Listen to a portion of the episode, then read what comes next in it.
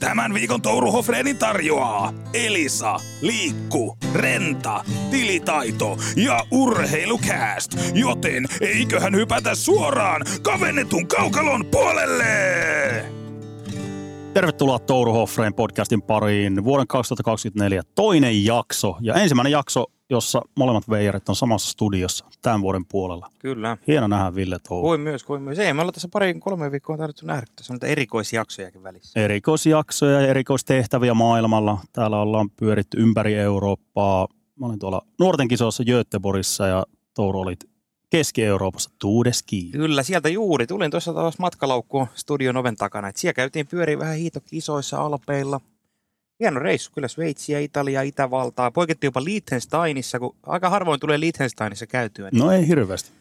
siellä käytiin. Ja ylipäätään hiihto on hieno laji. Mä veikkaan, että meidän kuuntelijoista, en tiedä kuinka moni hiihtoa seuraa, mutta suosittelen se on. Se on niinku rajua, raakaa huippuurheilua. Jääkiekko on kuitenkin, se on peli.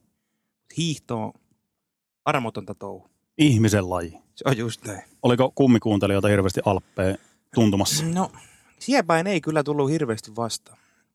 Jos ei, kyllä, ilmeisesti joku hiihtäjäkin kyllä kuuntelee, mutta ei ollut puhetta näistä asioista. Ai ai. No ehkä tässä nyt, tämä on vasta ensimmäinen kausi, kun vedetään Niin. Enon tallissa, niin ehkä tämä pikkuhiljaa sana alkaa kiiriä. Mutta otetaan tähän alkuun vielä nopeasti tuosta nuorten MM-lätkästä, niputetaan vähän sitä turnausta nopealla tahdilla ja sitten päästään NHL-asioihin. Niin ja siinä kävi turnauksen ylivoimainen ennakkosuosikki ja mestarisuosikki USA nappas MM-Gulden ja oli kyllä dominoivan tyyli. Ei peliäkään hävinnyt kaikilla mittareilla omaa luokkansa tässä turnauksessa. Että kyllä toi MM-turnaus meni niin kuin sen piti mennäkin. Ruotsi oli toiseksi paras joukkue tässä turnauksessa ja nuoret leijonat sitten pronssipelissä. Mitalipelit oli jo aika, siinä turnauksen aikana oli kaiken näköisiä vaiheita, että kyllä tuo mitalipeleihin pääsykin oli jo tietynlainen, voisi sanoa jopa saavutus, mutta ihan pronssimitalit oli maksimisuoritus tälle joukkueelle, yhtään enempää, jos tälle joukkueelle pystynyt budjetoimaan eikä ansainnut. Niin, aika kinthallehan se meni se välieriikin päin. Sen Slovakian peli mä vielä näin, mutta sitten tuolla Sveitsissä Davosissa, niin tuota, siellä ei perhana näkynyt toi Discovery Plus ja sitten ei, ei ravintolassakaan saatu näkyviin, niin mulla jäi noin mitalipelit näkemättä. No ei nopeasti nyt se välierä USAta vastaan. Eka erä ihan fantastinen ja kova osoitus siitä, että Suomi sai ylivoimaisen mestarisuosikin ihan köysi eka erä ja sitten sen jälkeen jenkit, jenkit otti homma haltuun ja, ja kyllä se yksilötaito, ratkaisuosaaminen oli tuossa joukkueessa ihan huikasevaa luokkaa. Et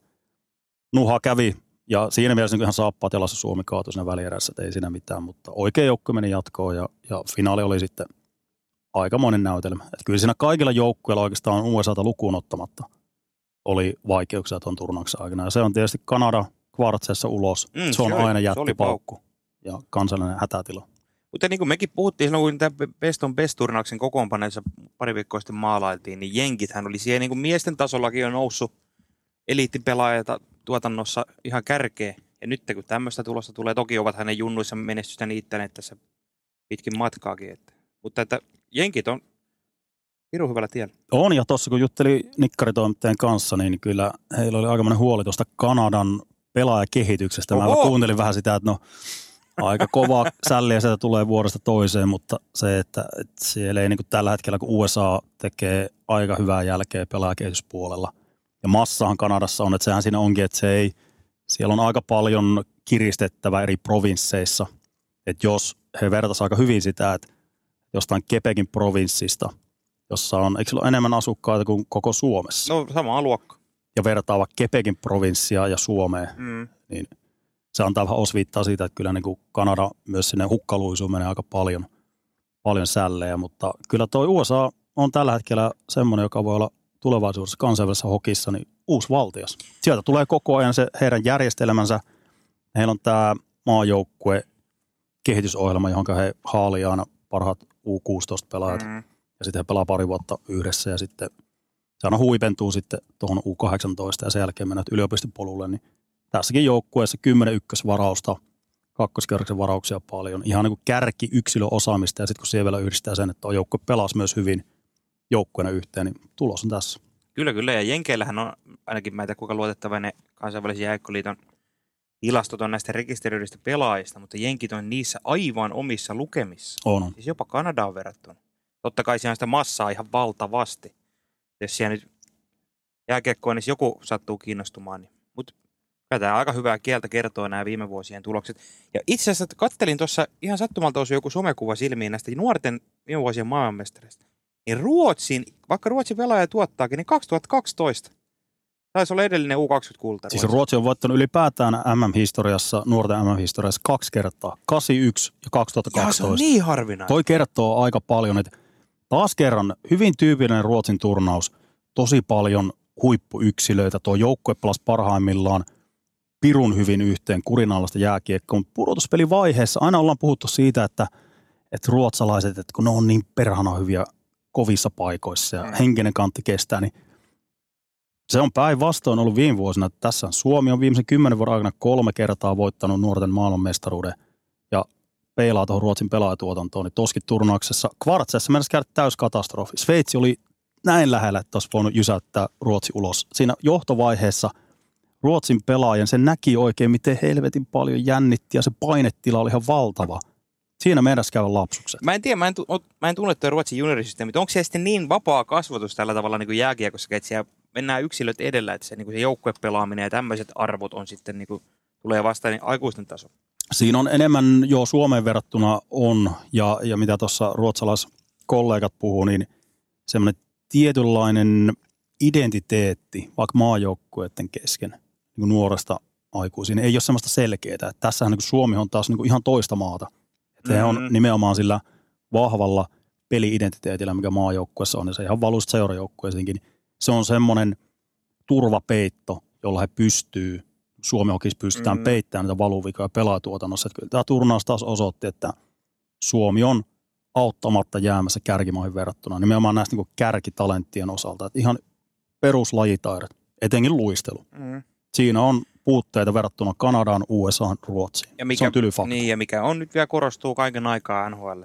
Mutta niinhän me viime viikolla puhuttiinkin, että kuinka moni tuossa Suomen joukkueesta sinne Pohjois-Amerikkaan menee, että ei, tai NHL-uraa tekee, että ei niitä kovin monta. Ei, ja se on ihan leimallista ollut viime vuosien joukkueessa, että siellä on ihan yksittäisiä pelaajia, joista voi sanoa, että tekee NHL-uran. Mutta jos tämä on vaikka Ruotsin joukkueesta, niin pystyy heittämään saman tien, että tuosta löytyy tulevia NHL-pelaajia mm. ja ihan runkopelaajia NHL-seuroissaan.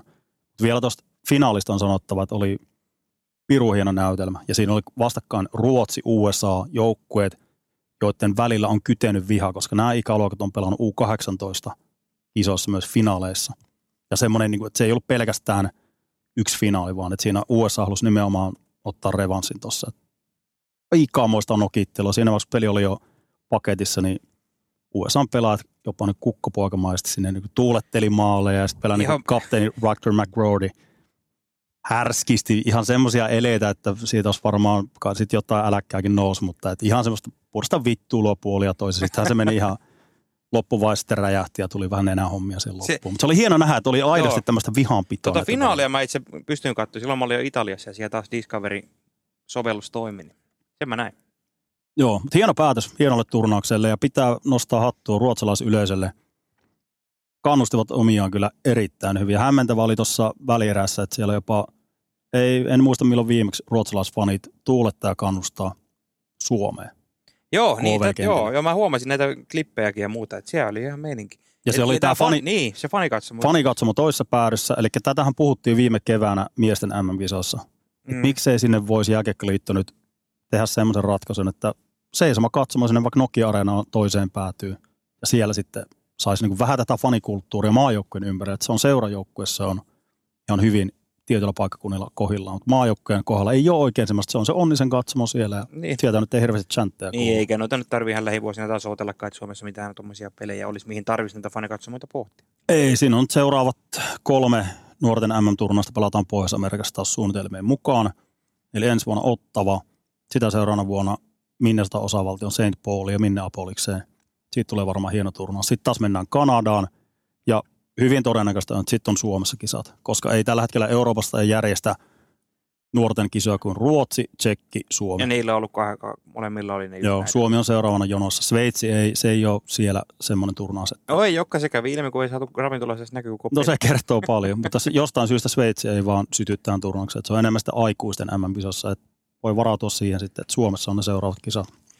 Oliko muuten, siellä oli, eikö siellä tämä IHF nokkamies Tardif pitänyt taas perinteistä pressiä. Ottiko kiinni mihinkään näihin World Cup-asioihin tai olympia-asioihin tai näin? Joo, otti. Olin paikalla perjantaina päätöspäivänä. Luke Tardif piti pressinsä ja kysyttiin tietysti Venäjästä, koska lauka aika käsittämättömiä lausuntoja venäläismedialle. Ja ensinnäkin piti kysyä siitä, että oliko tämä lausunto ihan paikkansa pitävä. Ja sitten se jotenkin ihmeellisesti vastasi, että no en tiedä nyt tuosta lausunnostasi, kun siitä yksi kanalaistoimittaja kysyi, mm. että haluaisi Venäjän ja Valko-Venäjän nopeasti kisoihin. Ja siinä on jotain, että 2024 jo. No se ei ole mahdollista, mutta 2025 MM-kisoihin ja olympialaisiin sitten haluavat Venäjän. Mutta siinä oli sitten, se rupesi ihmeellisesti kikkailemaan jostain sopimusteknisistä jutuista ja otti tämän äh, Fedotovin, tämän veskari keissin, koska Joo. IF antoi sille pelikieltoa ja muuta.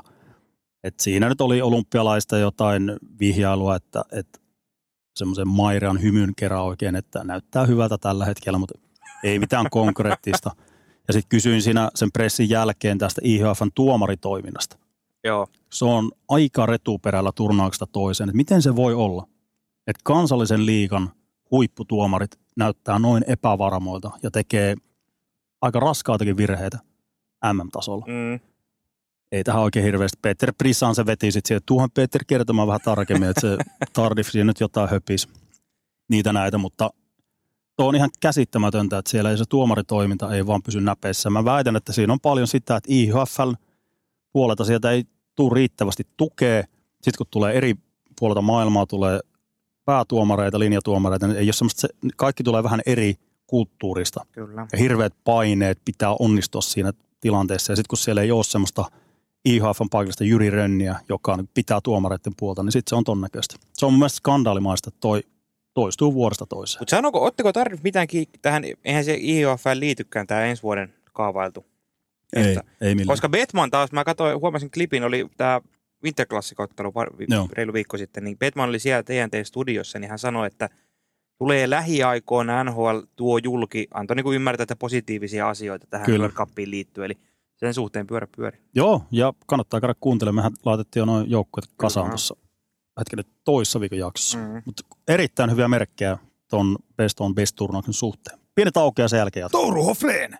Käärmettä pyssyyn, Mamma Roosan illalliselle ja laskun tullessa laulaen kotiin. Koko Suomen hiihto keliasiantuntemuspitoisimman NHL-podcastin teille tarjoaa tällä viikolla Hokan juoksukengät. Ne nimittäin toimittaa kelissä kuin kelissä. Eihän mikään ole sen parempaa kuin iskeä uunituoretta Touru Hofreen jaksoa korville, vetää Hokan narut kireelle ja lähteä työntämään toistoa sisään pakkaspoluille ympäri kotimaisen luonnon. Löydät vaikkapa Hokan nastakenkämalliston lähimmästä urheilukaupastas tai sitten osoitteesta Hokan ruoka.com. Touru Hofreinin jakso numero 15 teille tarjoaa myös Viaplay, nimittäin Viaplay näyttää kaikki tulikummat NHL-ottelut suorina lähetyksinä alusta loppuun saakka. Ota talteen Tourun tärpit lopusta ja vie sun silmätesti seuraavalle tasolle. Viikonloppu täynnä NHL Primetimea ja siellähän on taas Hoffaakin studiossa tuttuun tapaan. Tilaukset sisään tutusta osoitteesta. Se osoite on viaplay.fi. Touru Hofreen! Montakohan jaksoa vielä pitää tehdä, että Maikkarin huomenta Suomi kutsuu Tourun ja Hoffan vieraaksi. Sitten jatketaan NHL-asiaa ja totta kai otetaan tärkeimmät pois alta. NHL tähdistä viikonloppu. Helmikuun ensimmäinen ja kolmas päivä Torontossa järjestetään tällä kertaa. Normaalisti aika nopeasti skipattaisiin tämä, no varmaan nytkin suht nopeasti mennään läpi, mutta tällä kertaa pitää vähän perehtyä tähän formaattiin, koska nyt on tullut muutoksia – tähän formaattiin, mutta sitä ennen otetaan noihin pelaajia, joo, joo. Mä en noita formaattia, sä voit esitellä ne, koska mä en nyt hirveän tarkalla silmällä niitä lueskella, kun NHL tähdistöottelusta tuli uutisia, mutta nämä näin nämä valinnat. Ja huokaisin syvään, kun avasin listan. Annetaan tässä muutamia esimerkkejä. Frank Vatrano, Anaheim. Hei, Frank the Tank sytyn. Boone Jenner, Columbus. Sielua. Öö, oliko siellä muita ihan tämmöisiä highlightteja? No, noin mulla oli ylhäällä, mutta ei siellä oli siellä Oliver Björkstrand Seattlen kolmosketjusta suoraan, Hertteli San Joseesta. Tam Reinhardt tietysti meni ennen Barkovia luonnollisesti tuota Floridasta. Ja näin päin mutta onhan tämä nyt tällainen puoli väsynyt, kun joka joukkueesta pitää se yksi olla. Ja tuossa hei, Conor Bedard loukkaantunut, Chicagosta onko joukkue loukkaantunut, niin siellä tulee sitten varmaan joku Lukas Raihela on varmaan aika lähellä. Niin, tai Kurashev tai joku tämmöinen. Joo, mutta Tiukka kisa näiden välillä. No se tässä on mun mielestä niin ristiriitaista. Pohjois-Amerikassa varsinkin silloin on vielä mun mielestä arvoa, että jollain on all-star-status. Et puhutaan selostuksessa ja kaikessa ihan normi keskustelussa puhutaan, että joku on ollut All-Starsissa, että All-Stars pelaa. Että se kuuluu siihen kulttuuriin aika vahvasti. Niin kyllähän näitä nyt menee niin halvalla näitä All-Stars-valintoja. Sitten taas joku Mikko Rantanen. Eihän se herran tähden pääse koskaan enää All-Stars-otteluun, kun siellä menee McKinnon ja Makar. Niin. On Tätä tämmöisiä- tämä on ollut. Tämä on tämä nuori NHL-sääntö nyt on ollut nuori Suomeen mukana, että kaikista, kaikista joukkueista pitää olla edustus. Että toista se on ollut silloin vanhoina hyvinä aikoina, kun vielä tähdistöotteluilla oli jopa aika kilpailullinen peli. Mm. Itä vastaan länsi. Siellä pelattiin, jopa siellä taklattiin. Mutta se nyt on ymmärrettävä, että ei tässä nyt mitään, mitään parhaat vastaan parhaat peliä saada aikaiseksi tai miniturnausta, mutta toi on mun mielestä väärin, että sieltä joka joukkueesta väkisin rajataan, koska on se hävettävä vähän niille jätkillekin. Tuossa säkin oot käynyt katsonut tähdistöpelejä, niin Mm. kun on tullut nämä kuulutetaan pelaat jäälle, niin sitten siellä muistan joku, silloin Tyler Pertuzzi, ei ollut mikään, niin kuin, hän pelasi Detroitissa, Niin, joka oli silloin huono. tyyli jonkun Austin Matthewsin jälkeen. Tyler Bertuzzi tulee siihen ja vähän Joo. yleisökin on, että kuka? Että Niin. tämmöisiä. Ja sitten tietysti tämä on, tää on valittu nyt ensimmäisenä 32 pelaajaa ja fanit saa äänestää sitten 12 seuraavaa. Eli yhteensä 44 pelaajaa. Ja silloin kun tuli tämä faniäänestys, niin ihan oikein tuli näitä kampanjoita. John Scott meni silloin fanien äänestyksellä Niin niin sisään. Sitten niitä jouduttiin vähän reivaamaan tämmöisiä somekampanjoita. Siinä vähän trollattiin NHL, koska he antoi semmoisen porsan reijän siihen ja fanit tarttu siihen. Ja John Scotthan pelasti silloin aikoinaan sitä Niin pela- tapahtuma. Mutta tää oli kai sitä irkkaan, tämä Boone Jenner. Hei. Mä ymmärrän, että se olisi Kolumbuksen paras pistemies, sen otettiin sieltä, mutta eihän se ole lähimainkaan paras pistemies. Ja on kuitenkin Adam Fantilli, voisi ihan hyvin olla, hän on kuitenkin ollut aika rokkikukko, että tässä ekana syksynä olisi vähän mukavampi seurata, mutta No se pitäisi tehdä äkkiä, että kun Mennään väkisin näillä. pitää joka joukkueesta, niin ottaa sitten tämmöisen tulevaisuuden niin viihdyttävän Kiinnostavimman pelaajan. Niin, niin kyllä. Mutta tämä Toronton tähdistötapahtuma on siinä mielessä vähän mielenkiintoisempi kuin aikaisemmin. Eli nyt palataan taas tähän varausjärjestelmään. Aha, Eli nyt on neljä joukkuetta tuttuun tyyliin, mutta neljä kapteenia valitsee joukkueensa draftissa. Ai, eikö ennen ollut, muutama vuosi sitten ollut aina kaksi joukkuetta ja kaksi kapteenia? Ei, nyt on nyt ollut divisionan joukkueet on ollut. Niin, mutta niin, silloin, niin, viime vuosina, mutta silloin kun oli, mä muistan joku Team Leadström oli joskus ja Oli, oli. näitä. No tämä on tämä kuuluisa 2011, olisiko ollut se ensimmäinen kerta, kun järjestettiin tällaisesti varaamalla. Niin oli tämä kuuluisa tilaisuus, kun kaksi pelaajaa penkillä enää, Paul Stastny, Phil Kessel. Ai niin, ja sitten sieltä tulee äh, Erik Stahl, oli muistaakseni kapteeni siinä toisessa joukkueessa. Ja ei pysty ottaa Torontosta. Otetaan Paul Stastny, Colorado Avalanche ja Phil Kessel jää istumaan yksin siihen penkille. Ja Kessel naureskelee siinä ja sitten tulee Patrick Kane ja kumppanit siellä seuraavaksi varaamaan. Ja no ei kai tässä hirveästi mitään. Ovechkin ottaa jotain kuvaa siinä ja hihittelee itsekseen, että se on ihan legendaarinen. Katsotaan, se on se jännittävän, että kuka varataan viimeisenä tällä kertaa. Mutta nyt on siis, miten, nämä on jotain yleisöäänestyksillä, millä nämä kapteenit määritellään. Öö, joo, siinä on nyt Austin Matthews totta kai yksi kapteeni ja Conor McDavid toinen kapteeni. Ja sitten tässä on vielä tämmöinen gimikki, eli näille kapteeneille on julkisuuden henkilö myös valitsemassa. Eli siinä on Ahaa. kapteeni ja julkimo, eli se on varmaan sitten Matthewsin kanssa on Justin Bieber, No luultavasti. BFF, että siinä pääsee valkkaamaan suos, suosikkipelaajia. Mutta tuon draftin lisäksi nyt on vähän nostettu panoksia. Tämä on mun mielestä hyvä uudistus, eli taitokilpailuihin. Tämä nyt on kolmepäiväinen setti, eli ilmeisesti ekana päivänä on tämä drafti ja sitten toinen päivä helmikuuta on nämä taitokisat. Ja taitokisat on nyt tehty niin, että kun ne on ollut, se on ollut se väsyneen, koko tapahtuman väsyneen päivä – Niin. ne kestää ja kestää. Kaikki pelaajat käy siellä heittelemässä lättyä, mutta nyt, on, nyt valitaan 12 pelaajaa. Ja he on niin yksilöinä siinä kisassa ja siinä on palkintona miljoona dollaria Oho, yhdelle pelaajalle. Siinä on jo porkkana. Vetääkö ne 12 pelaajaa siis kaikki nämä ra- rastit läpi? Ei, ei. Siinä on, öö, heille, jokaisen pelaajan pitää vetää kuudesta ekasta. Eli tässä on, tämä on jaoteltu tällaisesti, että siinä on ekalla kierroksella noin kuusi ekaa taitokisaa vedetään sille, että kaikki on mukana. Ja jokaisen pelaajan pitää vetää näistä kuudesta neljä. Eli nämä, mä voin tästä ottaa nämä kaikki, luntataan läpi nämä taitokisat.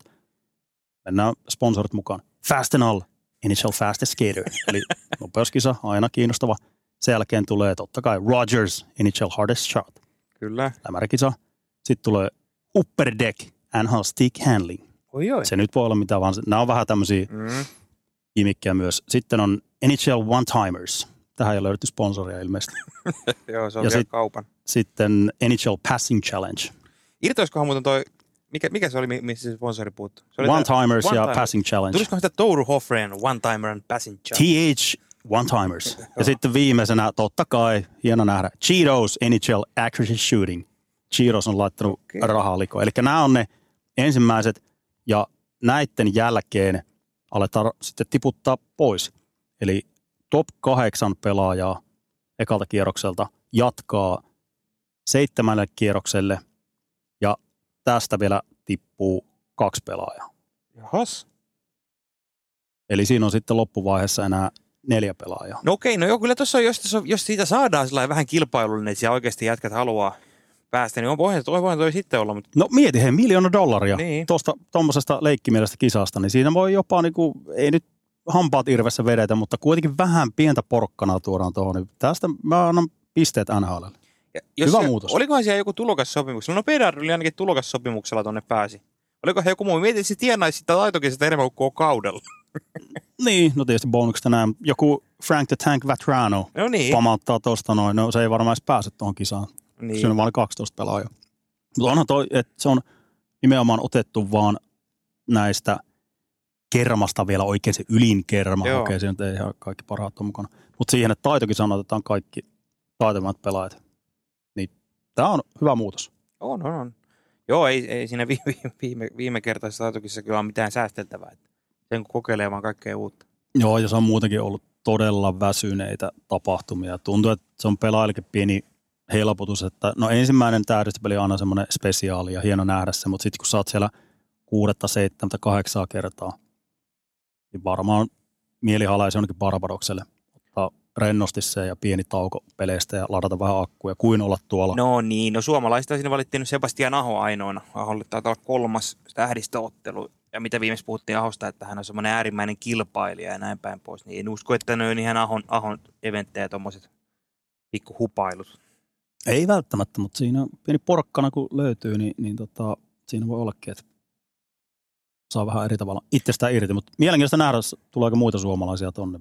Veikkaan, että ei hirveästi varmaan. Tuossa Mikko Rantanen voi olla, Niin, Barkova. niin mutta, se- mutta kun sielläkin sitten, kun Mäkkinen varattiin, niin, niin, niin Makar menee kyllä yleisöäänestyksessä niin, Rantasen edelle. mm, juuri tämä. Barkko voi mennä. Toki mä en tiedä, miten niitä painotetaan, tää, koska Floridasta nyt tuskin tulee hirveästi ääniä. Ei varmaan ihan Se voi hyvin olla taho ainoa tuo. Joo.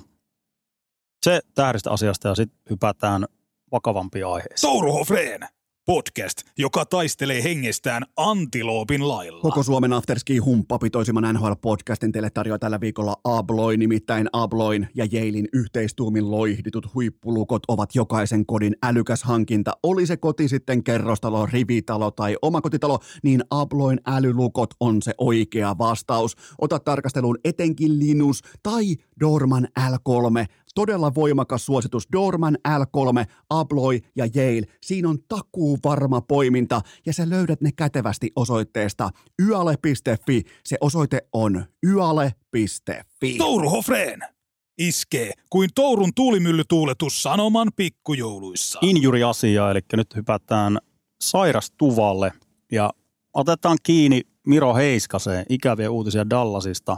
Todella ikäviä. Ää, Heiskanen sivussa toistaiseksi. Joo, viikkoja. Mitähän se nyt voisi arvioida? Ainakin kuukauden. Joo, hetken ei ole palamassa, se on ihan selvä Joo, homma. polviko sillä meni. Ilmeisesti, joo. Joo, tossahan oli siis sen jälkeen heti spekuloitiin, että kun nämä, nämä polvivammat, nämä voi päättää vaikka koko kausi. Ilmeisesti nyt vältyttiin siltä, koska se ei vaatinut leikkausta. Mutta onhan toi Dallasille pahin mahdollinen menetys. Ylivoimaisesti ei kukaan muu Dallasilla ole noin rajuisko. Eli kyllähän Dallasilla nyt yhtäkkiä mentaliteetti kääntyi siihen, että nyt yritetään seuraavan kuukauden parin ajan vaan minimoida vahingot, kun joudutaan pelaamaan heiskasta. Ja siitä tulee hankalaa. No todella. Miten sä lähdet tuosta minimoimaan tuon korvaamaton pelaaja tuolle joukkueelle? Mm. Ja ollaan aikaisemmin puhuttu, että Dallasin se iso ongelma on, että kun se Miro Heiskasen jälkeen se taso putoo rajusti. Niin pakistus. Niin. Mm. Mitenkä lähdet peittämään näitä valuvikoja, Niin mitä yli- Miro niin Heiskanen, Heiskanen- puoli tuntia periaatteessa ottelusta Kyllä. lähtee pois. Ja nyt pitäisi olla semmoinen semmoisia pelaajia, ei yksittäinen pelaaja tietenkään voi korjata, mutta niin kollektiivin kautta paikata sitä kiekollisuutta pelin avaamisvaiheessa, öö, mitenkä pystyy ruokkiin hyökkää ja puolustusalueella katkomaan nopeasti vastustajan hyökkäyksiä. Aika kova kuorma, tuosta Ryan Suter rupeaa nyt pelaamaan sitten vähän kiekollisemmassa roolissa. Katsotaan, ja tämä on aika siinä mielessä uusi tilanne Dallas, että viime kaudella Heiskasella ei ollut mitään loukkaantumisia. Ää, toissa kaudella ei sielläkään ollut isompia, olisiko se jonkun vähän muutaman peli ollut pois, mutta että ei ne ole ilman Heiskasta joutunut paljon tulee toimia, että se joukkue on kasvanut siihen Heiskasen ympärille. Ja toi, nythän siellä on viime peleissä näkynyt heti toi Thomas Haali. Joo. Se, silloin annettu ne saappaat, yli 24 minuuttia pelannut pari viime peliä. Ja se on, tämä on nyt hänen iso paikka, että kyllähän se on semmoinen, mitä, mitä on ootellutkin, että milloin Haali saa enemmän vastuuta, että milloin se nostaa Heiskasen rinnallekin. Koska hän on nimenomaan se, jolla on niitä kiekollisia apuja ja tämmöisiä, että eihän joku Ryan Suter tai Lindel tai Hakanpää nyt semmoinen ole. Ei, ole, ei. Et nyt on Haalin iso mahdollisuus. Eihän tietenkään Heiskasen veronen pelaaja ole, mutta tossa kun onnistuu ja sitten kun Heiskanen tulee takaisin, niin sitten toivottavasti nähdä se pakkipari Heiskanen Haali, koska ja sitten, että Suter pudotettaisiin sinne, se oli niin kolmas palin rooli. Nyt katsotaan, miten haali hypätään syvään päätyyn ja katsotaan, miten kaveri kestää. Että aika, ei nyt kylmiltään, mutta kuitenkin yhtäkkiä sitten minuutit nousee tuohon ja pitäisi ollakin sitten ihan ton pakista kiekollisia johtajia, niin kovassa paikassa on. Ja todella kiinnostava nähdä, miten Dallas pystyy nyt selviämään tulevat viikot sitten ilman Heiskasta. Mm. Mm. Nähdään myös sekin, että miten älyttömän tärkeä pelaaja Miro Heiskanen on ja semmoinen katalysaattori tuolle Dallasin kiekolliselle pelille ja muutenkin tuohon peliin, miten paljon Heiskanen pystyy Oh, vaikuttamaan. oh. Tämä Halli, se tarvii sanoa, että hän on kuitenkin pelannut aika hyvää kautta siellä, vaikka ei ole hirveästi suurta vastuuta. Se on kasvanut tässä kauden edessä, mutta se on tehnyt jo kymmenkunta maalia, eniten Dallasin pakeista ja pinnojakin on tullut aika hyvin. Että nyt voi olla tämmöinen jopa jonkinnäköinen läpimurto aika tälle Harlille, jos nyt se onnistuu tuon, tuon paikkaan. Mä katselin näitä datoja, edistyneitä datoja, niin Heiskanen, hänhän noi niin kuin pistetilastokin osoittaa, niin hyökkäyssuuntaan kausi on ollut aika tahmea. Se näkyy siellä syvädatassakin, mutta puolustussuuntaan sitä vasta, tai niin kuin puolustuspelillisesti, puolustuspelillisiä datoja arvoja kun mitataan, niin siinähän on ollut niin kuin NHL ihan top 5, top 3 puolusta. Se on aika kova. Ihan Norris-tasoa Ja- sillä, sillä osastolla, mutta nimenomaan ne pisteet palaa. Kyllä, mutta toi on just semmoinen, että nyt sitä testataan sitä Dallasia, kun nyt sieltä sitten putoo se tommonen maestro alakerrasta. Ja Dallasillahan ei ole mitenkään nyt erityisen ruususta ollut tässä viime aikoina. Nyt on kolme tappioa letkussa ja vähän ollut vaikeaa, että Chicago voitti pari kertaa, mutta että eihän Dallas nyt tuossa kolkutellut noita, siellä on nyt Colorado Winnipeg tuossa keskisen kärjessä. Eihän Dallas nyt siinä mielessä pudotuspelipaikasta olla huolissaan varmaankaan, mutta että vaikea jakso voi olla luvassa. Jos tuohon luisu tulee, kohta mennään vähän tarkemmin noihin konferenssien tilanteisiin, mutta siellä on työntöä tällä hetkellä taustalla. Jo, ei tuosta mitään luisua pysty vetämään, koska sen jälkeen alkaa olla sitten kriittiset paikat. Toinen pelaaja, joka loukkaantui ikävästi ja niin NHL markkinointikoneistolle kovempi isku, eli Conor Bedard. Joo. Tätä vähän pelättiin tuolla NHL toimistolla, että toivottavasti kultapoika ei loukkaanut, mutta nä, näitä on nähty. Conor McDavid ekana vuonna silloin joutui pitkäksi aikaa sivuun loukkaantui. Ja tietysti Chicago nyt, heidän ei tarvitse mitään saartaulukkoa katsella ja huolehtia, että toivottavasti tässä nyt ei toi. Nyt on parasta siinä mielessä niin kuin pelillisesti, että nyt he ei ainakaan tule voittaa mitään pelejä. Mutta oli tuo Beradin loukkaantuminen myös isossa kuvassa kiinnostava.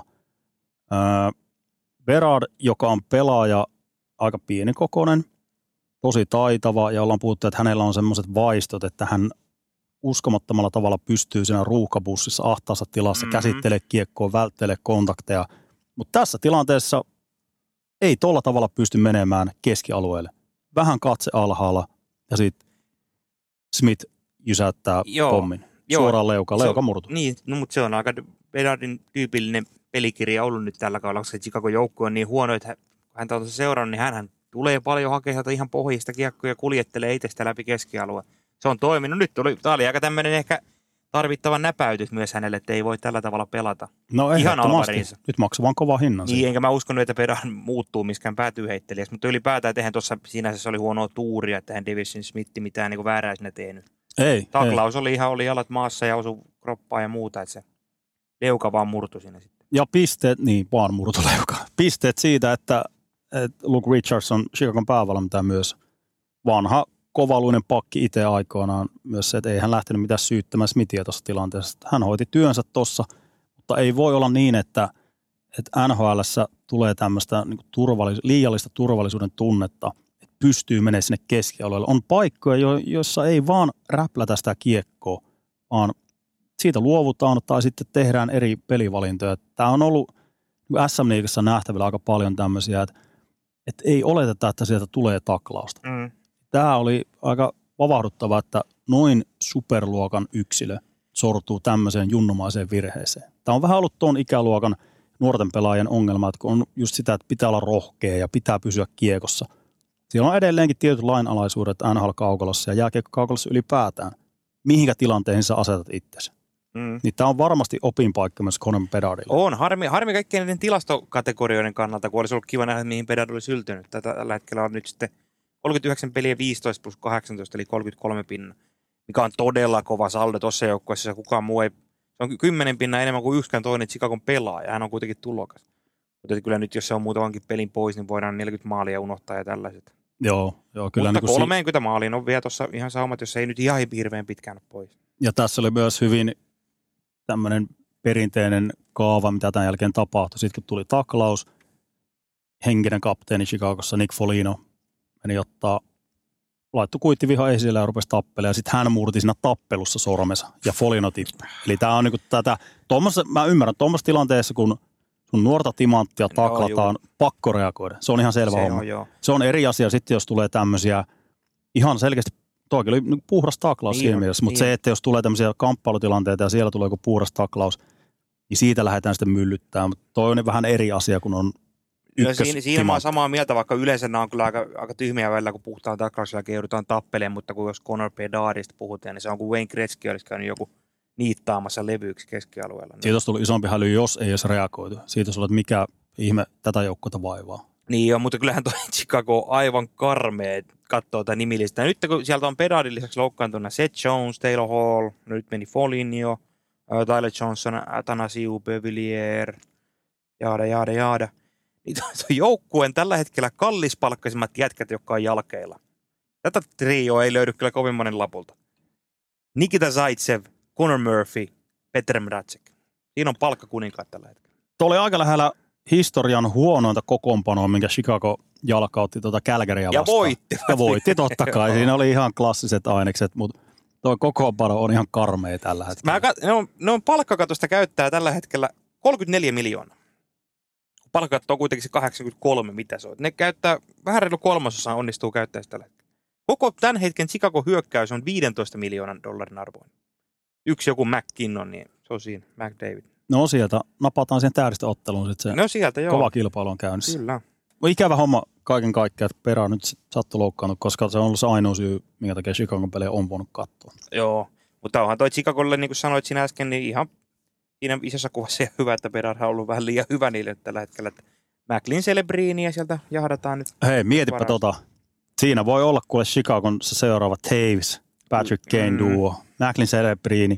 Oli mainostetun hyvän nuorten kisossa. Mm. Mä vähän olin skeptinen, ei olisi varmaan pitänyt, mutta jostain syystä semmoinen, että kun Berard on niin, oli niin valovoimainen junnu ikäluokissa ja dominoi, mutta ylivoimaisesti Kanadan paras pelaaja häkkipäänä tuossa turnauksessa ja on vähän erityyppinen, vähän vastuullisempi kahden suunnan pelaaja kuin Berard, mutta jos Conor Berard ja Macklin Celebrini on samassa joukkueessa, niin ai ai. Ja olisi myös aika, näitähän on puhuttu aina, että onko joku vähän fiksattuja arvontoja, mutta olisi se NHL-markkinointikoneisto ja NHL-koneisto oli ylipäätään aikamoinen, että hei, Chicago jätti joukkueen Yhdysvalloista. Mieti, mitkä salaliittoteoriat lähtee tuossa, jos Chicago voittaa ton seuraavankin varausloton. No se on ihan varma, että ne lähtee sinne varauslottoon niin top kolme prosenteilla, että ei se mikään kovin suuri paukku olisi. Mutta kohu nousee joka tapauksessa. No, Miten varmasti. voi olla joo, taas? Joo, joo, Vielä otetaan äh, kurinpidollista asiaa.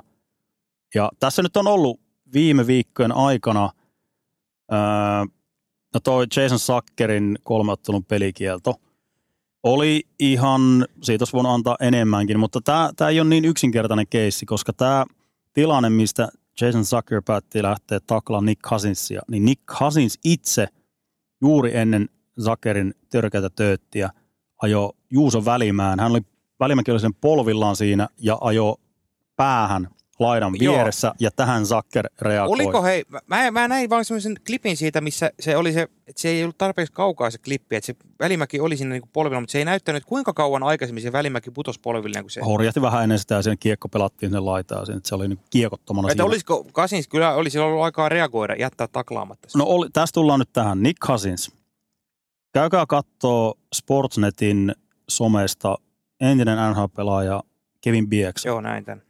Piti erittäin hyvän puheenvuoron. Ja Bieks on semmoinen kaveri, hän on ollut tuolla asiantuntijatehtävissä jo monta vuotta. On ihan parhaita siinä. Ja, ja on erittäin pätevä analyytikko ja tämmöinen asiantuntija noissa hommissa, mutta ei heitä bussin alle kavereita. Mutta tällä kertaa teki poikkeuksen ja mun mielestä täysin oikein nosti Nick Cousinsin tikun nokkaan ja aika kovasti heitti loppuun, että on liikan pahin rotta tällä hetkellä. Joo. Ja mä allekirjoitan täysin. Pitää muistaa, Nick Cousins jo pelkästään tällä kaudella oli tämä Columbus-Florida-peli, missä Nick Cousins ajoi Eric Goodbransonia selästä, tosi törkeä, ja siitä sitten tuli tämä Goodbranson kuittivihon esiin ja haasta Cousinsin tappeluun. No Cousins veti kilppari ja sitten sen jälkeen Goodbranson teki Nick Ritchie ja rupesi takomaan kilpparissa olevaa kaveria. Mutta tämä on toistunut monta kertaa. Tässä samassa tapauksessa tämä Jason Sacker-homma, niin siinäkin saman tien. Mm.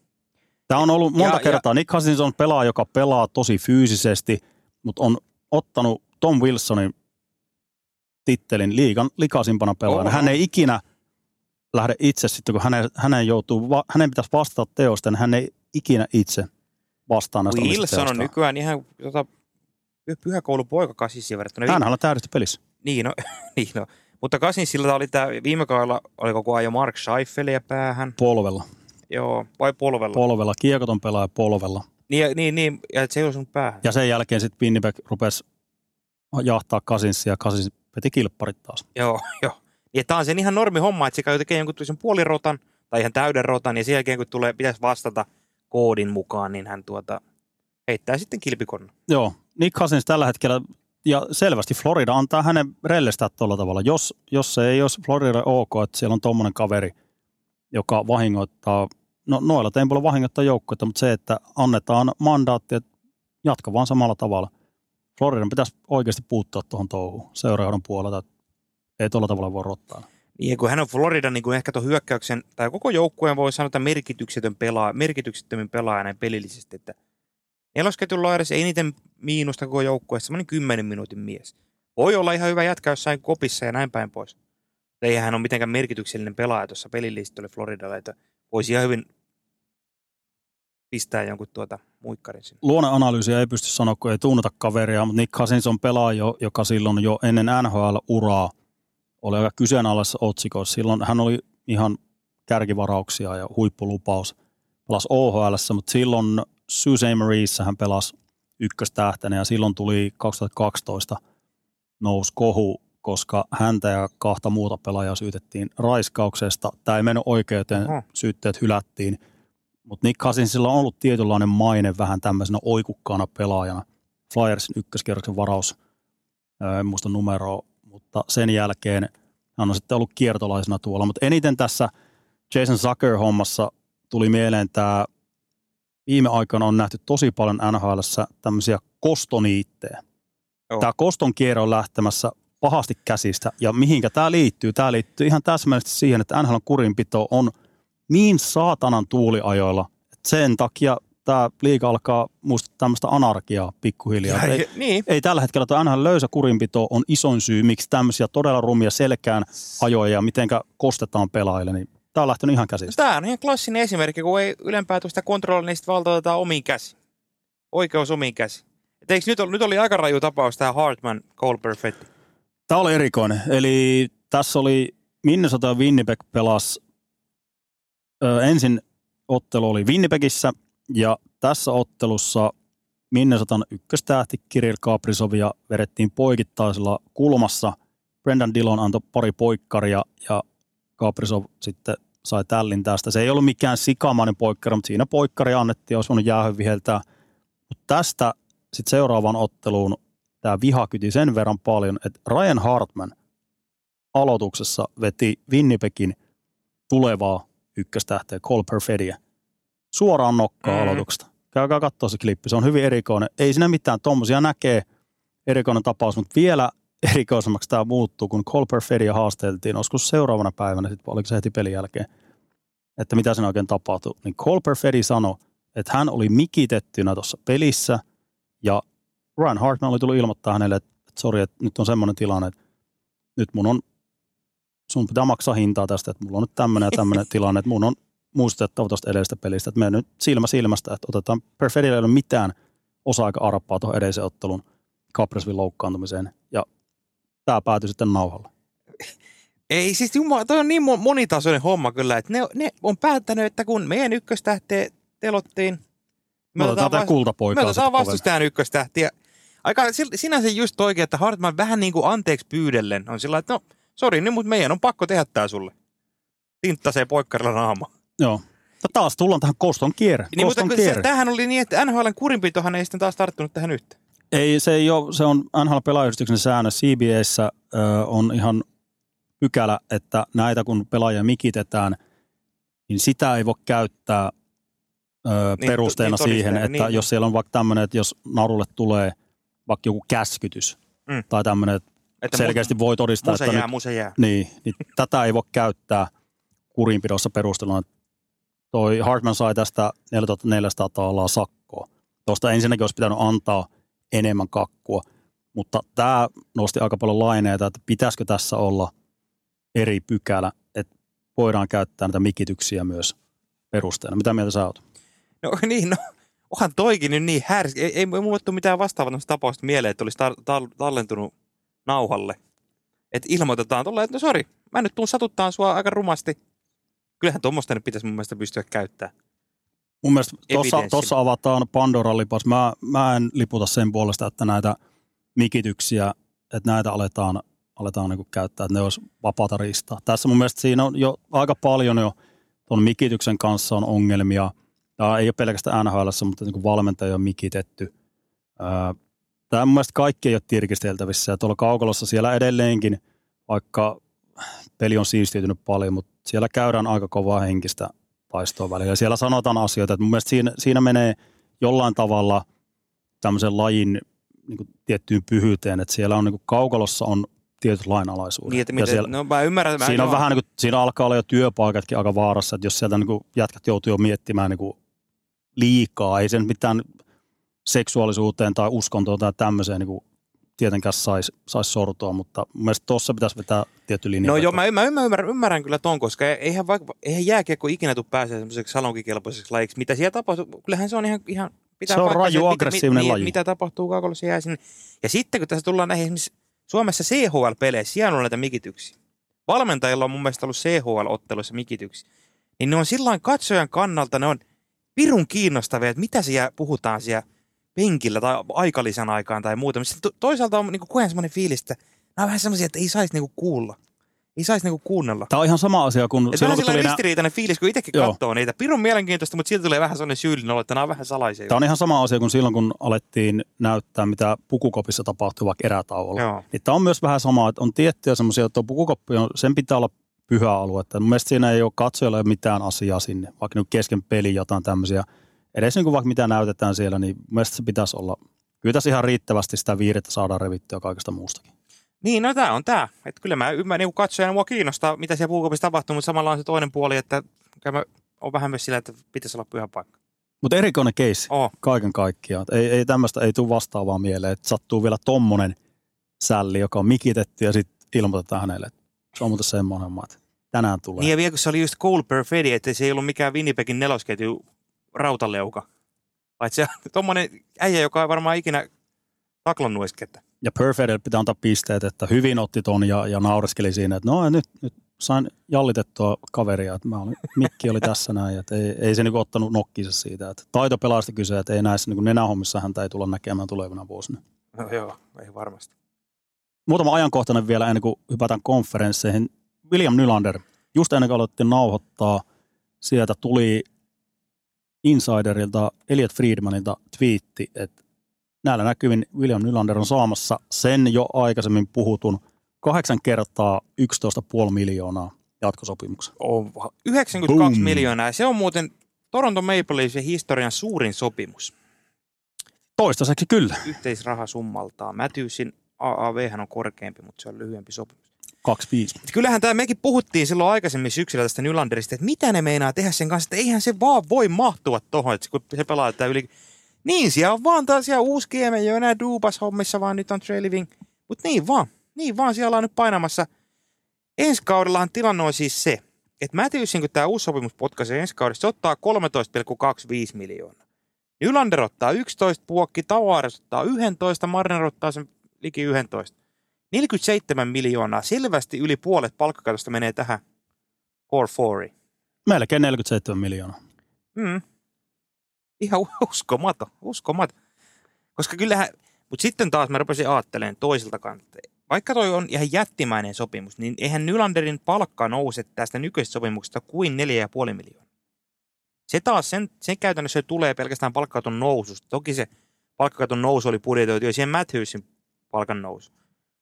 Mutta onhan siellä, esimerkiksi siellä loppuu DJ Brody 5 miljoonan sopimus, Tyler Berdusin, Max Domin 4, 3 miljoonan sopimuksesta. Kyllähän siellä sitä rahaa vapautuu. Mutta se tulee tähän, että Toronto ilmeisesti sitten menee jat- jatkossakin tällä kaavalla, että siellä on tämä terävä kärki ja sitten raavitaan alelaarista loput. Selvää on, että William Nyla- Nylander pelaa Torontossa todennäköisesti uransa loppuun. Mm. Ja Koska no move clause ilmeisesti on tuossa. Joo, alusta asti kyllä. Ja nyt paine alkaa kasvaa. Nyt siellä on Mitch Marner tämän kauden jälkeen sopimuskatkalla 2425 kaudella. Niin ensi kauteen Tavares ja Marinen molemmat lähtee viimeisen sopimuskauden. Joo, ja Tavares totta kai nyt jo 33-vuotias. Ja no, tuossa Nylanderin rinnalla tuommoinen ankkuri, vakaa kahden suunnan Mm. hyökkää. Nyt on semmoinen 70-80 pisteen pelaaja. Siinä on se katto tällä hetkellä. Että ei niinku 11 miljoonaan ei ole sinänsä palkkansa arvon enää. Nyt alkaa paine kasvaa Mitch Marnerin suuntaan. Että mitä Toronto tekee, käykö niin, että se onkin Marner, joka tuosta nyt laitetaan lihoiksi kautta pelaajassa muualla, koska onhan tuo kestämätön tilanne. että Neljään pelaajaan melkein 47 miljoonaa. Niin, Niin. Ja sitten kun mietitään Noin 55 Torontoa, on tällä hetkellä, niillä ei ole veskaria tuleviksi vuosiksi tälle kaudelle, täyskysymysmerkki. Puolustukseen pitäisi saada jo tälle kaudelle vahvistusta. To, ihmetellään sitä, että miten tuo Toronto, että kun on vähän epätasapainossa. No mitenköhän on epätasapainossa, kun neljään pelaajaan menee tommonen summa rahaa. Tuo on ihan uskomaton. Niin, kun tämä pak- pakkitilannekin on siis semmoinen, että täältähän loppuu tähän kauteen nyt Brodin sopimus, sieltä loppuu Giordano. Morgan Riley on ainoa, joka, Joo, jo, jonka voi sanoa, että pelaa Torontossa tulevana vuosina Mm. vielä, kahden vuoden päästä. Timothy Liljegren varmaan pelaa, se ottaa niin hyvän roolia siellä. Mutta muutenhan onhan tää levällä, onhan tää levällä. Nyt siihen toki täytyy sanoa, että viimeis kun puhuttiin sitä Toronton maalivahti kriisistä, mikä nyt on sinänsä päällä koko aikaa, niin Martin Jones ihan päätti sitten seistä päällään sieltä. Noll, Kaliforniassa taisi olla nolla peli, yksi päästetty, yksi päästetty. Joo, Mutta eihän toi Martin Jones nyt mikään niinku oikeasti ratkaisu on mihinkään. tuo on uusi, siis käsittämätön karuselli. Nyt siellä on tällä hetkellä Martin Jones, the next one, 33V. Katsotaan, miten pitkään toi runi kestää. Ja vielä on sitten jokerikorttina Dennis Hill debut. Ja nyt tällä hetkellä tuo Ilja Samsonovin tilanne on hyvin hämmentävä. Laitettiin Wiverseihin sieltä Marlissiin. Ei ole treenannut Marlissin kanssa eikä ole pelannut Marlississa. Siellä on Marlissin maalivahtivalmentaja Hannu Toivonen. Hänen kanssaan nyt treenaa Onko Hannu Toivonen siellä maalivahti kolmatta vuotta, kolmatta vuotta kaikessa hiljaisuudessa. Mennyt ihan ohi. Hannu Toivonen on siellä entinen NHL-maalivahti ja oli Suomessa pelas pitkään. Niin hän on siellä kolmatta kautta ja nyt olisi tosi kiinnostava kuulla Hannu Toivoselta, mitenkä tuommoisessa tilanteessa, kun on veskari, joka on, tämä ei ole mikään, että ei ole riittävän hyvä maalivahti taidollisesti. Tämä on ihan puhtaasti jotain henkimaailman juttuja. Mentaalitasolla on jotain tapahtunut, koska Samson on viime vuonna kuitenkin oli Toronton ykkösveskari, tori paikoiteli ihan hyvin, mutta alusta asti tällä kaudella ei ole homma toiminut. Mitenkä tuommoista noin palasina olevaa kaveria ruvetaan laittaa uudestaan Mm. kokoon tuommoissa painekattelussa kuin Toronto. Et kukaan ei tiedä tällä hetkellä, mitä Samsonin kanssa tehdään. Onhan toi hyvin riskialtista, että siellä on nyt Martin Jones tällä hetkellä, nyt mennään sillä. Joseph Wall palaa jossain vaiheessa. Mm. Ja sitten se on Jones, Joseph Wall, jolla Toronto menee. Liikutaan aika vaijerilla. Joo, se mun ratkaisu, minkä mä esitin viime jaksossa, että Marc-André Fleury, se otti nyt vähän takapakkia, kun siellä meni perhana Minnesotalla toi Gustafssonin loukkaantu. Mä en tiedä, olikohan se, mä en kattonut kuka pitkä loukki siellä, mutta se ei se Fleurin heti tulossa.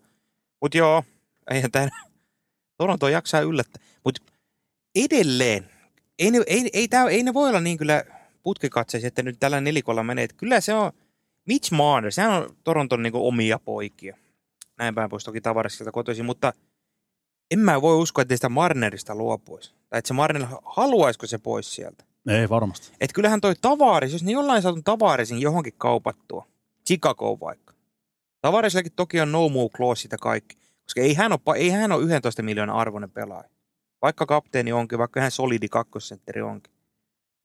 Että saisiko ne johonkin ton tavaris? Pakkohan niillä on joku niinku suunnitelma jo valmiiksi olla, kun ne on Nylanderin saina sitten, mitä ne tekee tämän Marneri, Marneri ja Tavarisin kanssa. Kyllä. En mä usko, no voihan Tavares jatkaa tuon ensi kauden jälkeen Torontossa reilusti niin, jollain muutaman miljoonan sopimuksen. Mutta on toi mielenkiintoinen, että mitä ne nyt meinaa tehdä. Ja se on jopa todennäköisin vaihtoehto. En- Vaikea nähdä, että tavarista tästä lähtisi enää mihinkään heikkoon joukkueeseen. Et toi on se, että ottaa niin Bergeron-maisen alelapun ja painelee sitten tuolla kapteenin roolissa ja sitten kolmossentterinä mahdollisesti. Mm, mutta eihän sekä sitä pelaa. ensi kauden tilannetta. Ensi kauden tilannehan on silti ihan umpisolmu, että mitä ne nyt meinaa tehdä. Ei, ja tuossa on kans toi niin Torontoon liittyen kanssa, kun veskarimarkkinoilla nyt Edmontonista tuli tietoa, että, että he olisi nyt menis Stuart Skinnerillä ja nyt hommaisi siihen niin kuin kakkosveskari, on kokeneen kakkosveskari, niin se voisi olla just Flööri, voisi olla siellä Mm. aika pätevä, ettei olisi ykkösroolissa, että siinä olisi tämmöinen pieni tandem-ajattelu myös. Jep, mutta siitä mä haluaisin Fleurin. Mä haluaisin jotenkin nähdä Toronton menestyvän Mark-Andre Fleurin kanssa. Otetaan vielä Jesse Puljärvestä nopeasti ennen kuin hypätään konferenssiin. Puljustahan perhana kuuluu pitkästä aikaa. Joo, Puljärvestä on kuullut, mutta ei ole tullut nähtyä. Perhana tuo AHL seuraaminen on tehty vaikeaksi ja sekin on erikoista, että AHL sivulla ei edes peliaikoja. Se, Se on, ja se on ollut monta kertaa ihmetyksen Mm. aihe, että miten voi olla. Näinkin yksinkertainen asia. Tota on monet muukin ihmetellyt. Joku, mä muistan silloin Pohjois-Amerikassa, niin toimittajakollegakin ihmetteli, että miten on mahdollista, että sieltä ei ne jää aikoja. Se on ollut vuosikaudet tuommoinen ongelma. Eihän se nyt semmoisen mittaaminen, mikä mitään tuota ydintiedettä. Ei, varmaan ne mitataankin sieltä, mutta ei ole tuonne AHL viralliselle sivuille ei ole saatu tätä. Puljärvi nyt ei hirveästi pysty tässä scouting raporttia antamaan. Wilkes Bear Scrantonissa on pelannut kaksi peliä 0 plus 0. Ekas pelissä kolme laukausta. Ää, pelannut ihan ok raporttien mukaan, mitä tuolta ne kaverit, jotka on seurannut Puljärveä. Mutta kyllä tämä vähän haiskahtaa siltä, että nyt siellä on Pittsburgh teki peliliikkeitä, Ren Pitlickin treidasivat Chicagoon. Siellä on nyt rosterissa on tilaa ja tilausta sinne pohjaketjuihin. Että olisiko niin, että tässä nyt seuraavan viikon pari aikana Puljärvi sainaa Pittsburghin kanssa NHL-diili. En ihmettelisi yhtä, koska niin kuin sanottua se on ihan todella pienen riskin toimintaa, jos Puljärven kanssa tehdään minimisopimus, kahden suunnan minimisopimus. Tai vaikka yhden suunnan, ei sillä ole mitään merkitystä. Että jos ei se toimi, niin sitten se voidaan laittaa pihalle eikä kuormita palkkaa katsoa muutakaan yhtä. Tai laittaa AHL tai Waversiin tai mihin tahansa. Et ihan, mä näin hyvin todennäköisenä jopa, että näin käy, että Puljärvi pelaa Pittsburghissa viikon kahden siis. Kyllä, kyllä. Oli, oli muuten tota, AHL, siellä oli suomalaisketju, siellä, sen mä verran mä huomasin, siellä oli Joona Koppanen ja, ja Jesse Puljari. Miksi mä nostan tämän esiin, niin tiedätkö muuten, mistä Joona Koppanen on kotoisin? Tiedän, kerron myös kuulijoille. Se on monta, muutaman kerran tullut kuultua. Lempäälän Sääksjärveltä. My God. Terveisiä sinne. Sitten mennään konferenssifinaaliin. Vai haluatko vielä Sääksjärvestä jotain? ei, ei, ei tarvi. Sääksjärven lempijoukkue Winnipeg Jets. Tällä hetkellä NHL on kuumin joukkue ja koko sarjan piikki paikalla. Tämä on aika hämmentävä keissi. No, tää- Winnipeg Jets viime kesänä. Ennen kauttakin puhuttiin, että ei, nyt, nyt pitää kuule. Siellä nyt oli Pierre-Luc Dubois treidattiin Losiin ja Mark Scheifele, Connor Hellebuck. Molemmat lähtee, ei kato, ei tästä, nyt pitää ruveta uudelleen tuunaamaan tota kokoonpanoa. Näiden kaikkien käänteiden jälkeen Rick Bones luotsaa NHLn kuuminta joukkuetta. Niin, Uskomatonta. aattele, Rick Bones, kaiken tämän lisäksi vielä just mukava valkku Rick Bones. Niin ei mulla ikinä ollut mitään niin luottoa siinä tässä viime vuosina, kun se on nyt valmentanut tuolla päävalmentajana. Hän painaa. Ei toi ole ihan, ei toi ole ihan kupla, koska noi joukkuekohtaiset edistyneet tilastot, niin muun muassa maalijoittaman suhteessa Jetsi on se NHL 7 paras.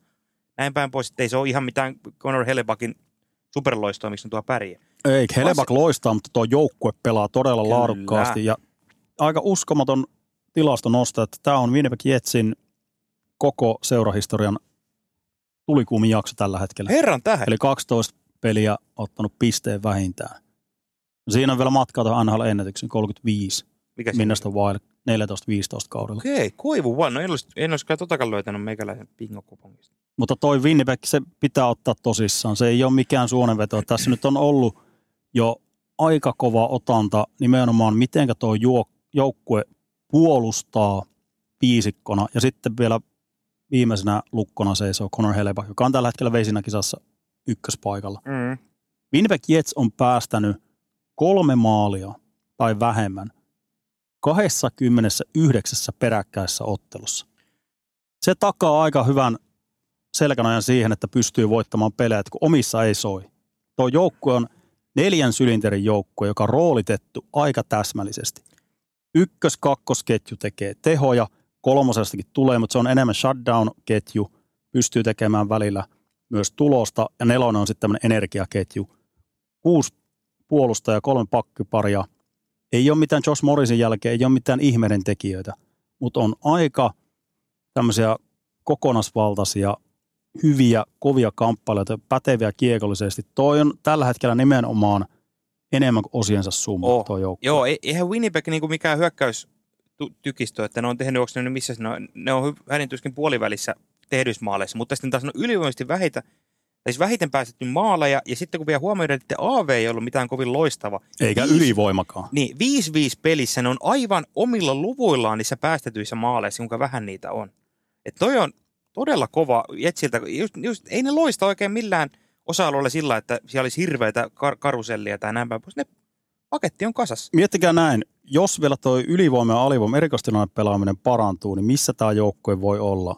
Winnipegin ylivoima on 23. paras tällä hetkellä, alivoima 26. paras. Eli siellä on paljon vielä kiristettävää ja tämä kuuma putki, mikä on menossa tällä hetkellä, pitää muistaa, että Winnipeg pelaa tällä hetkellä parasta maalintekijää. Carl Connor on ollut sivussa 13 viime peliä. Joukkueen ykkös, joukkueen ykköspyssy on ollut sivussa, silti tehtaan takulla tulosta. Toski oli jakso. Winnipeg voitti noita pelejä. Mark Scheifele nyt sai vasta Arizonaa vastaan maaliputken, tuon kuivan putken poikki. Et se on niin ykkössentterikin, ei ole hirveästi mitään tehoja tuossa niin mässäily. Et se on hyvin niin tasaisesti näin, jakaantunut noin tehot. Joo, Scheifel on juuri ja juuri piste per peli ainoa, tuossa nyt on. No Kyle Connor on pelannut sen verran vähemmän. Et kyllähän toi, sitä mä mietin, koska sieltä Wheeler, ja tämä on ollut se ikuisuustarina tämän joukkojen ympärillä, se mätäkulttuuri ja jaada, jaada, jaada. Scheifel, Wheeler, Klikki ja Bufflin ja kaikki – mutta kun se Wheeler sieltä servittiin rinnasta ja lähti pois, Pierluc Dupua, joka oli ilmeisesti vähän hankala tapaus, halus pois, lähti pois. Että puhdistuko tämä, koska kyllähän tämä nyt näyttää siltä, että tämä joukko on niin kuin hyvin sitoutunut tähän yhteiseen juttuun. Että se saattoi olla, että noin isojen starojen, jotka oli vähän hiekotti siellä, niin poislähtö vapautti aika paljon tätä joukkoa. Ja yhdisti, tiivisti. Eittämättä, eittämättä. Kyllä ainakin tulokset puhuu sen puolesta. Ja kyllä tuo kesän trade sataa tällä hetkellä Winnipegin laariin. Dupua Losiin, Ei Maidossa mm. Villardi, Follow. Tällä hetkellä molemmat pelaa tuossa tulosrooleissa, top kutosessa. Ja vielä kupari tuli siihen ja sitten vielä varausvuoro.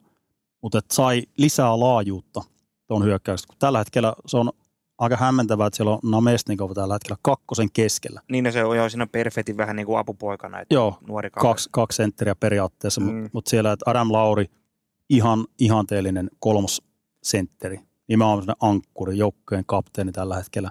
Että ne on pystynyt aika hyvin ripottelemaan kokoonpanon ympärille. Se on Nino Niederreiter kolmas ketjussa pelaa. Kertoo aika hyvin, että ei, ei todellakaan silleen, että siellä on joku superketju, joka illasta toiseen johtaa tai joukkuetta.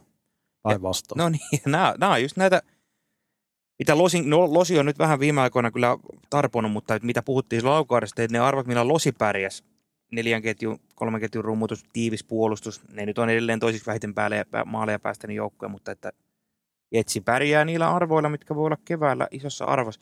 Ei Al- ole mitään taikatemppuja. Tuo, niin kun katsoo Jetsin pelejä, niin se on se omalla alueella tosi selkeää. Noppavitonen pystyyn, varjellaan ykkössektori ja laitojen lähellä Winnipeg on todella hyvä joukkue. Se, se pistää silmään, että se on – Laidoilla pelataan kuitenkin ihan älyttömän paljon pienessä askissa varsinkin. Ja siellä kamppailuvoitot, siellä 2 tilanteiden luominen. Tässä Winnipeg on kova. Että on, kamppailukovuutta löytyy myös tietysti pakistosta ihan riittävästi. Että tuossa on todella paljon hyvää. Että en olisi uskonut ikinä, että Winnipeg tässä vaiheessa vielä noin korkealla. No ei ole ikinä ollutkaan liigan johdossa tässä vaiheessa kautta. Joo. Ei ja, kertaakaan. Joo, ja yksilötasolla toi Goal Perfect ennen kautta jo puhuttiin, että jos Winnipeg haluaa menestyä, niin Goal Perfectin pitää toimittaa siinä kakkosketjussa. Sitä hän on kyllä tehnyt.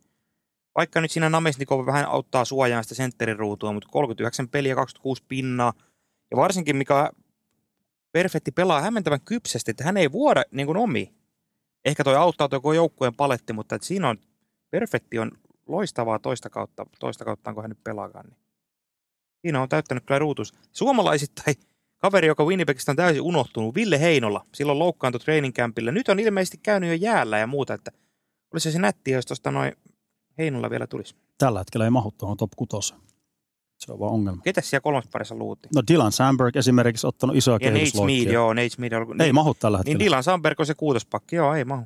Mutta toki varmasti Heinola jotain pelejä, kun loukkaantumisia tulee tai muuta, niin hieno nähdä, kun tuohon vielä saadaan suomalaismaustetta kuparin ohella tuohon Jetsiin. Pysytään vielä lännessä ja otetaan Edmontonin kiinni. Myös tuli kuuma joukkue. Pudotuspelivivon päällä. Tällä hetkellä ensimmäisellä villikortti paikalla ja tämän se vaati. Katastrofaalinen kauteen lähtö, jumbo sijalla lymys hetken aikaa. Sitten valmentajan vaihdos. Se oli pakko tehdä. Jotain oli tehtävä. Ei voinut odottaa enää laakereillaan, koska jos tuossa olisi vielä odoteltu se pari-kolme viikkoa, niin sen jälkeen juna olisi mennyt. Koska toi nyt jo, että ne on ensimmäisellä villikorttipaikalla, se vaati tuommoisen marraskuun lopulta 15 voittoa 18. Ja nyt ne on vasta niin kuin nenää pinnan päällä tällä hetkellä. On tuo aika kova saldo Chris Noplodin alaisuudessa 17-6-0. On, on. Ja varsinkin viime aikoina tarvii nostaa, että Edmontoni on ollut ietiajat näiden kahden herran varassa, mutta nyt sieltä on tullut aika hyvää taustatukoa, ja nyt viimeisen voittoputkan, niin se on Warren Fogel, Ryan McLeod, taustaketjuista painanut hyviä tehoja. Jack Hyman totta kai painaa yli viiden, melkein 60 maalin tahdissa tällä hetkellä. Et noin, mutta noi, toi on Edmontonin kannalta mun mielestä tosi positiivista ollut viime aikoina, että just Fogel, McLeod on tehnyt niitä tehoja. Kun katsoo tätä länttä laajemminkin, niin jos idästä on puhuttu, että itä on auki, niin onhan tämä länsikin nyt tällä hetkellä sitten ihan auki. Koska hei, Colorado ei ole vakuuttanut. Vegas seilaa aivan mi- missä sattuu tuulissa. Vegas on tällä hetkellä semmoisessa tilanteessa, että tämä on aika kriittistä vaihetta eletään kaudesta. Nyt on vähän tämmöistä jopa sulamista tapahtunut. Joo, Losi kyykännyt viime aikoina. Vancouver, no ei nyt luota vielä missään vaiheessa, ailahtelee aika paljon. Winnipeg on hei yhtäkkiä koko lännen tämän hetken niin kuin ykkösjoukkue Edmontonin ohella. Tämä on hei kuule lännessä tällä hetkellä Kanadan joukkueet jyllää. Joulukuun ekasta lähtien, niin siellä on Winnipeg liigan kuumin joukkue, Edmonton toisiksi kuumin, Vancouver Canucks kolmanneksi kuumin. Mm. Ja sieltä tulee työntöä taustalta nyt. Niin tulee St. Louis Blues valmentajavaihdoksen jälkeen saanut käännettyä kurssia. Siellä Kraken voittoputkessa. erittäin hyvältä näyttää tällä hetkellä. On taas se, sitä samaa, mitä viime kaudella nähtiin. Siellä on tällä hetkellä nyt siihen se sitten oikeastaan katkeekin. Et siinä on niin muutamat Niin toi joukkueet. Kälkäri voi taivasta ei, ei, se, ei se siitä, kun niillä on, niillä on myyntihost jalassa kuitenkin. Elias Lindholm lähtee, Kristanev lähtee, sieltä myydään. Hannifin varmaan lähtee. Joo, ihan varmasti kaikki, ketkä vaan saadaan jotain, jotain pätevää kauppatavaraa takaisin, niin nämä ajat lähtee. Mut hei, siihen se lyödään se raja. Jonathan Huberdeau. Voi luoja. Yli 10 miljoonan mies. Se on Kälkäri sijaisessa pistepörssissä siellä yhdeksän. 40 peliä, 6 maalia, 14 syöttöä. Pakkasta miinus 15, eniten joukkueesta. Onhan Huberdeau eksynyt aivan täysin. Hintalaatu suhteelta NHL karmeen pelaaja tällä hetkellä. Pudonnut kielekkeeltä ihan täysin. Se 115 pistettä kauden jälkeen, niin sen jälkeen nyt ollaan tässä tilanteessa, että ei, ei, niin kuin, ei lähelläkään. No niin, mä en tiedä mitä, koska helppo olisi mennä senkin taakse, että joo, hän siinä Alexander Parkkovirinilla, mutta se 115 pinnan kausikin, niin silloin hän ei pelannut edes Parkkovirinilla, vaan hän pelasi pausen kaudesta omassa ketjussa. Se olisi liian helppo selitys. Niin ois. Jotain siellä, tämä on just näitä, kun niin paljon on kiinni siitä itseluottamuksesta ja, ja siitä niin kuin se mentaalipuolikin kanssa vaikuttaa. Tuommoinen treidi tulee valtava pettymys. Se oikein näki niistä haastatteluista, että vitutti mennä Kälkäriin. Ja sitten tähän vielä niin Florida arallattelee toisella puolella, että kattelee Mm. vierestä sitä touhua. Ja sitten siellä, no Satter, se ei ollut Satterin syy selvästikään, mutta ei se niinku varmaan auttanut. Nyt uuden valmennuksen alaisuudessa niin ihan samannäköistä niin, touhua. on, niin. on. Karmeen näköistä. Joo, mutta mielenkiintoisesti menee tämä, todella mielenkiintoisesti menee tämä länsi. Just niin kuin puhuttiin sitä Dallasistakin, että Heiskanen on pois, että ne, niillä on nyt niin kuin torjuntataistelu käynnissä. Tämä on tällä hetkellä hyvin levällä. On siellä viisi joukkoa, Arizona totta kai edelleenkin siinä on tuossa kilvassa mukana, mutta sen jälkeen sitten sit alkaa, niin no Minnesota on vielä 500 joukkoja, mutta mitenkä pitkään. Mm. Et siinä oikeastaan tuo länsi, että ei tosta niinku sen jälkeen ei, ei hirveästi ole työntöä. Niin on. Katsotaanko itää vähän. Mennään itään ja otetaan nyt sieltäkin kärjestä heti NHL on tämän hetken paras joukko mun mielestä, Florida Panthers. Kyllä. Todella vakuuttava. Ai että mä tykkään. Hei, tällä hetkellä seitsemän suoraa voittoa letkussa. Ja mitä joukkueita siinä on ollut? Kaksi kertaa Vegas, Rangers, Colorado, Tampa, muun muassa. Onhan tuo aivan loistava toi Florida tällä hetkellä. Ja, ja mitä vähän aikaa sitten vielä puhuttiin, että siinä on niin paljon kiristämisen varaa sen takia, kun yksilötasolla siellä ei esimerkiksi Tatsuki kakkosketjussa ollut tuomittanut juuri mitään. Niin no nyt alkaa heräillä. Colorado vasta 1 plus 3, sitä ennen Vegasia 1 plus 2. Mutta oli vaan ajan kysymys, koska Matthew Katsak, ne maali odottama lukemat oli, hänellä oli periaatteessa nyt pitäisi olla yli 10 maalia enemmän kasassa mm-hmm. tällä hetkellä. Pari, ei se ole missään niin, vaiheessa ollut sitä, että ei ole, päässyt, ei ole päässyt paikoille. Ihan se oli vaan ajan kysymys, että alkaa taas tuottaa. Oh, ja mikä tärkeintä Floridan kannalta, ne on pysynyt terveenä. Nytkin niillä taitaa olla, ei sieltä joku syvyyspelaaja saattaa olla pois. Mutta toi on isoin arvo palkkaturheilussa, että ne pelaajat, varsinkin kulmakivet, joihin on sijoitettu, että ne on käytössä. Floridalla on nyt käytössä ollut koko ajan ja tulos näkyy tossa. Et siellä toi Florida, ostan tällä hetkellä, niin kuin puhuttiin tuossa idän, idän koko ajan ykkösessä, mutta niin kuin idän suurin suosikki tällä hetkellä menee päätyyn asti. On nimenomaan, mitä katsoo Floridan pelaamista. Se on tosi tasapainosta, kurinalasta. Niin Sieltä ky- löytyy syvyyttä. Aiempaa kypsempää, ei hukaile, hukkailla kiekkoja. Joo, siinä on viilattu. Paul Morris on tehnyt kyllä kiistatta hyvää työtä ton joukkueen kanssa. Et Siinä on selkeä nyt missio päällä, että se ei ole vaan, tuostakin ollaan nähty niin monet kasvat Floridalta viimeisen kolmen vuoden aikana. Mm. Rallattelusta, rokkilätkästä tähän aikuisempaan, kypsempään mm. pudotuspelin jääkiekkoon. Ja tuossa joukkueessa on vielä paljon varaa kiristää, sit kun pudotuspelit alkaa niin entisestään. Tuo on niin hyvällä pohjalla nyt tällä hetkellä, tuosta kurinalaisesta viisikopuolustamisesta ja balanssista, niin siitä pystyy ponnistaa pudotuspeleihin. Se ei ole semmoista repiimistä ja raastamista sinne pudotuspeleihin. Pitää voittaa pelejä 9-1 rekordilla 10 ottelun jaksoissa, vaan että tasasta jyskyttämistä kohti kevättä. Kyllä, näyttää erittäin hyvältä. Ja kun siellä vielä pohjalla se kokemus siitä viime kevästä, kun mentiin vähän yllättäen. Se on semmoinen voimavara, mitä ei voi aliarvioida niin no. missään vaiheessa. Niin no. Florida ei ole enää mikään mahdottomuus toista kevättä putkeen finaaleja Sunrises. Idästä muita?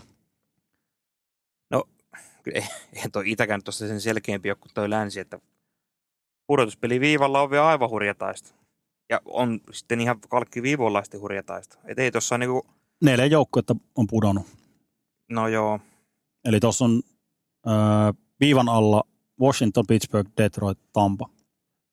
Ja Tampa on näistä heikommalla pisteprosentilla.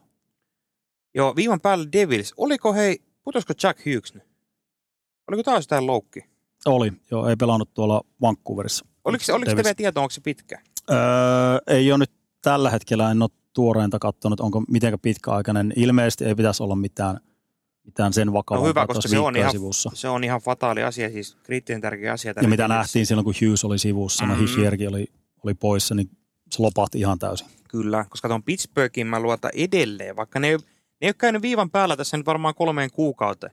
Mutta ne on koko ajan siinä kärkyllä ja mä, mulla on edelleen hyvä hanchi siitä, että ne tuosta nousi. Pittsburghin hyökkäyspeli on, nyt se alkaa vähän myös, edistyneet tilastot on näyttänyt hyvältä koko ajan, mutta ne on jopa Kyllä. vielä parantanut alkukaudesta. Ne pystyy luomaan – paremmilta sektoreilta vielä maalipaikkoja. Ne pääsee sinne ykkössektoriin paremmin. Ihan riittävästi tuossa pelitavassa on, on paljon hyvää. Et ei tota ei tarvitse lähteä reivaamaan, että se tulos tulee kyllä sieltä, jos jaksaa jauhaa tuolla tavalla ja pystyy luomaan noin paljon paikkaa vaikka ykkössektorista, suorista hyökkäyksistä, vastaiskuista, niin ei, ei tossa, siinä on kuitenkin vaan Washington tällä hetkellä edellä. Sitten siinä tulee Islanders, joka on tällä hetkellä ihan täysin – Ilso Rookkinin varassa. Mm. Ei, niin kuin, ei tuo joukku, Islanders ei pysty luomaan riittävästi paikkaa. Että on ihan täysin, noin tilastot on ihan käsittämättömät, mitenkä vaikka Islandersin maali odottama. Se on Rockino, se on Rockino ihan vesinänkin sen kärkipaikka. On, on, on. Koska Islanders on tunnettu vuosikaudessa tiiviistä puolustuspelistä, mutta nythän ne taitaa olla itse asiassa joukkueesta, joka on viivojen päällä, niin eniten päästänyt maaleja. Et ihan valtavasti sinne menee siitä huolimatta, että Sorokin pelaa ihan vesinä tasolla. No New Jersey enemmän päästänyt, mutta kuitenkin, että kun vertaa vaikka Philadelphia ja Islandersia. Joo. Philly on päästänyt 109 maalia, Islanders 130. Kyllä ihan valtava ero. Oh. Ja maalivahti on vielä pelannut hyvin ja monena iltana pitänyt pystyssä, niin se kertoo miten kädestä suuhun tuolla Islandersilla mennään tällä hetkellä. Fiili on ollut vähän tuloksesti luisussa viime aikoina. No, yrittelijästä lätkää. Ei se, se niin kuin tuloksen kanssa on varmasti haasteita myös loppukauden osalta, koska ei, ei tuo niin määränsä enempää mikään niin huippujoukkue ole. Työmäärä on ihan älytön joka, joka ilta ja semmoinen tietynlainen standardi, miten tuo joukkue pelaa, niin se ei heittele. Mutta ratkaisuosaamista on rajallisesti, niin kyllä se vaan sitten ylivoon pelaaminen on ollut ihan paskaa. Viime kaudesta lähtien koko liika heikointa, sieltä ei tule apuja. Siinä mielessä ei ole yllättävää, että niin kuin tuloksen kanssa sitä heittelyä on, mutta itse niin kuin pelaamisessa siinä ei ole heittelyä hirveästi. Mutta se on aika kova fakta idästä, että tuo viiva alla, kun nämä on Detroitit, Washingtonit 44 pinnassa, niin koko konferenssin ykkösjoukkueella, mikä, mitä jakaa Boston ja Rangers, 54 pinnaa. Eli se on vain 10 pinnaa se ero tuolta viivan alta sinne ihan toppi.